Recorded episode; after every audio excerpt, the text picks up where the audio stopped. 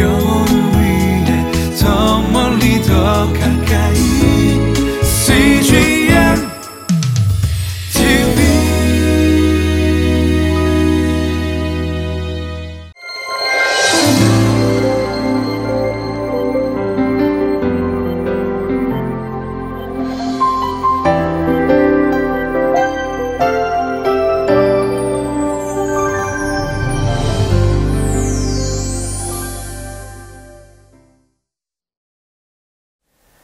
사랑하는 성도 여러분, 단풍이 예쁘게 드는 계절입니다. 바쁜 일상을 살다 보면 계절의 변화와 아름다움을 놓치고 지나가는 때가 많이 있는 것 같습니다. 잠시 일상에서 눈을 떼어 자연을 바라볼 때 하나님께서 새로운 은혜를 펼쳐주실 줄 믿습니다. 오늘 하루 하나님께서 주시는 새- 놀라운 은혜로 경험하시는 은혜가 있기를 바랍니다.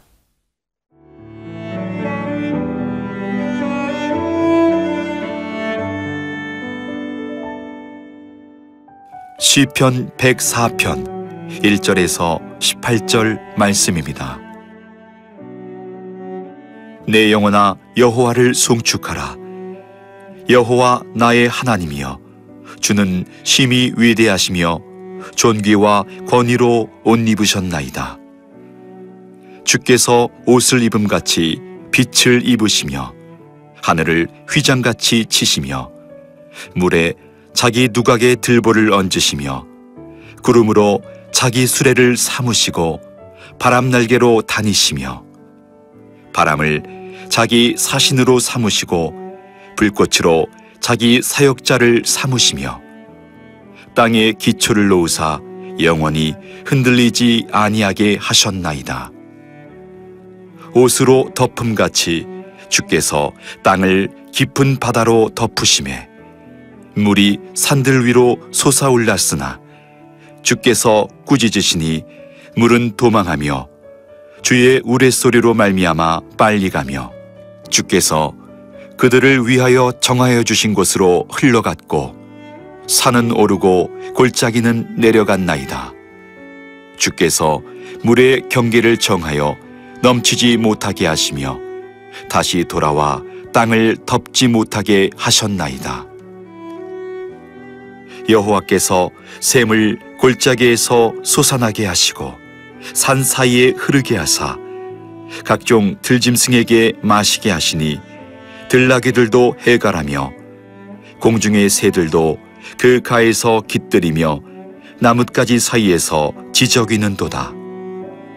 그가 그의 누각에서부터 산에 물을 부어 주시니 주께서 하시는 일의 결실이 땅을 만족시켜 주는도다. 그가 가축을 위한 풀과 사람을 위한 채소를 자라게 하시며 땅에서 먹을 것이 나게 하셔서 사람의 마음을 기쁘게 하는 포도주와 사람의 얼굴을 윤택하게 하는 기름과 사람의 마음을 힘있게 하는 양식을 주셨도다. 여호와의 나무에는 물이 흡족함이요 곧 그가 심으신 레바논 백향목들이로다. 새들이 그 속에 깃들이며 학은 잣나무로 집을 삼는도다.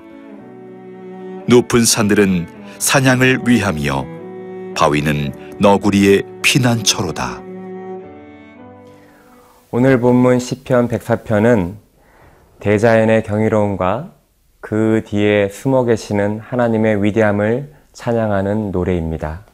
1절을 보겠습니다.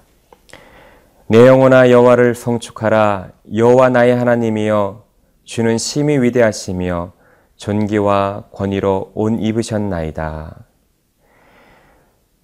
시인은 먼저 이 세상을 창조하시고 돌보시는 하나님이 입으신 존귀와 권위를 찬송하고 있습니다. 존귀와 권위, 바로 이 시편의 주제인 것입니다.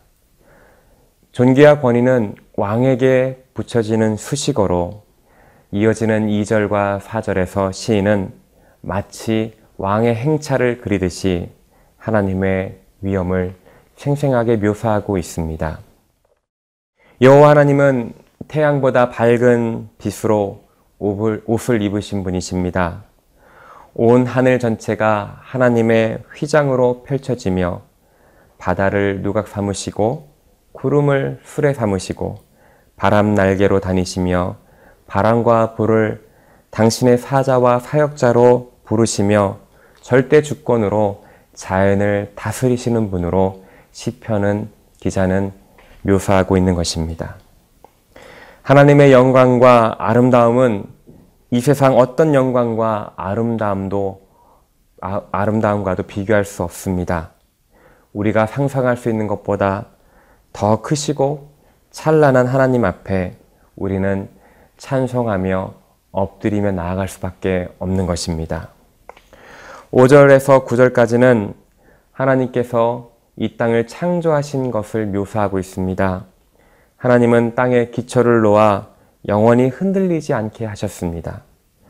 궁창 아래 물을 하나님 정하신 곳으로 흘러가게 하셨으며 땅은 오르고 골짜기를 내리셨습니다. 땅과 물의 경계를 정하셨습니다. 하나님은 창조하시고 질서를 정하셨으며 경계를 정하신 분이신 것입니다. 우리가 살고 있는 이 자연계는 하나님이 지으신 어, 창조 원리로 운행되어지고 있습니다. 질서의 하나님께서 주신 그 법칙 가운데 오늘 우리는 살아가고 있는 것입니다. 이 모든 질서를 하나님께서 정해 주셨기에 그분 앞에 나아갈 때 우리는 감사함으로 나아갈 수밖에 없는 것입니다. 이렇듯 시인은 창세기 1장 창조 사역을 깊이 묵상하는 가운데 그 창조 순서에 따라 하나님을 찬양하고 그 가운데 자연의 아름다움을 묘사하고 있는 것입니다. 자연 뒤에 있는 하나님의 손길을 발견하고 기쁨으로 찬양하고 있는 것입니다. 그런 하나님을 향하여 시편 기자는 1절에서 나의 하나님이라고 고백하고 있습니다. 하나님과 인격적인 친밀함을 나타내는 고백입니다. 그 인격적인 친밀한 가운데 매일 살아가는 자연 속에서 하나님의 영광을 발견하고 찬양하는 것입니다. 오늘 저와 여러분 가운데 이러한 영적인 시력을 뜨게 하사 이 땅과 하늘과 온 우주 가운데 계신 하나님의 손길을 더 발견하는 은혜가 있기를 바랍니다. 그런 하나님께 친밀함으로 나아갈 때 주님께서 우리의 기쁨을 더 크게 하실 것이며 감사가 흘러넘치게 하실 것입니다.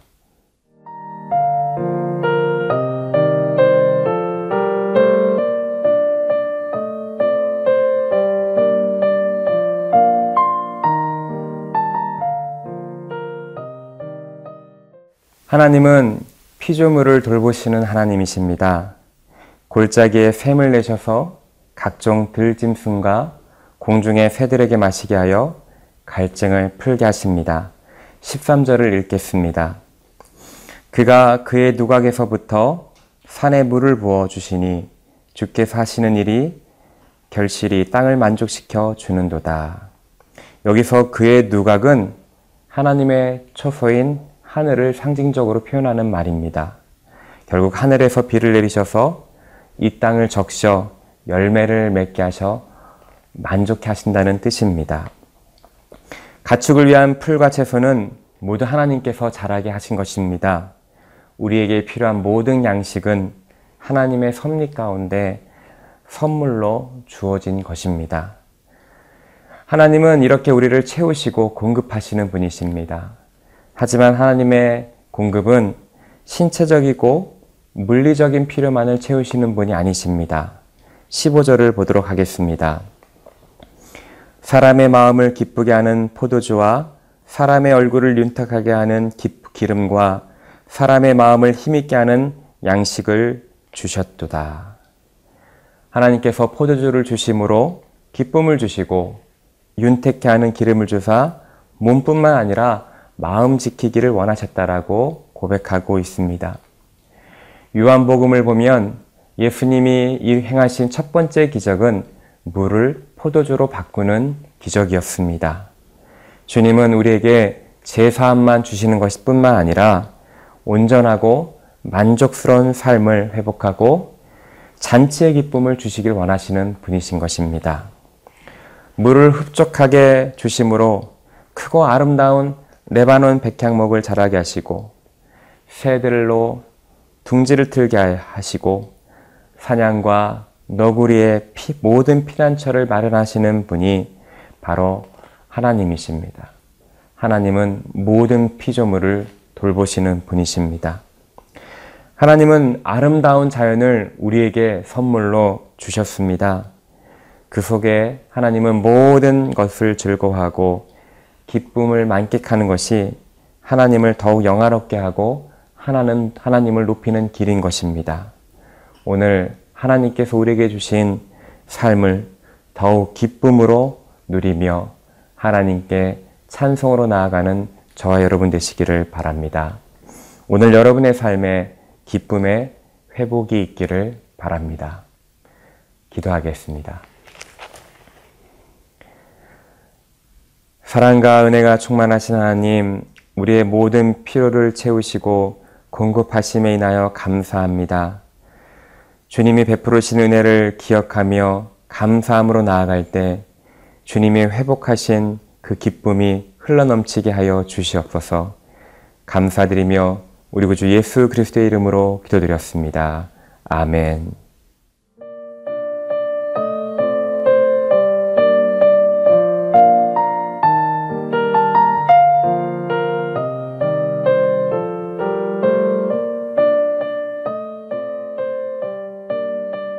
프로그램은 시청자 여러분의 소중한 후원으로 제작됩니다.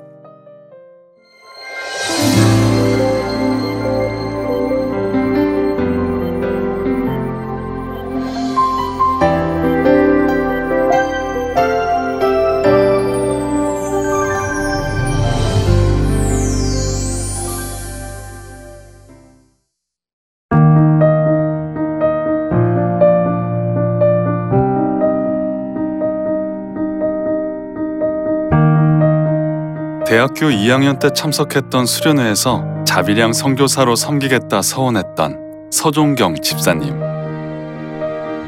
바쁜 삶을 살다 보니 하나님께 드렸던 서원은 어느새 잊혀져 버렸습니다. 군대를 가고 또 취업을 준비하면서 까맣게 잊었는데 회사에서 인도 지역 전문가를 모집을 하는 기회가 있었습니다. 아무도 없는 곳에 가서 하나님만 의지하고 한번 살아보면 어떨까? 그게 이제 계기가 되온 거죠. 낯선 문화. 광야 같았던 타문화권 생활은 생각 이상으로 어려웠습니다. CNTV의 위력은 저희 생각한 것보다 큰 것 같습니다. 생각지도 않았던 사람들이 하나님을 알게 되고 또 하나님을 잊었던 사람들이 하나님을 새롭게 만나게 되고 그런 것 같아요. 아침 저녁으로 하나님의 인도하심을 구하고 또 하루의 삶을 돌아보면서 CNTV를 좀 더 많이 보게 되었어요. 영적으로 광야 같은 인도라는 곳에 도착하니까 영적인 생명수가 아닌가라는 생각을 그때 많이 하게 되었습니다. 갈급했던 그곳. 서종경 집사님과 CGN TV는 함께했습니다.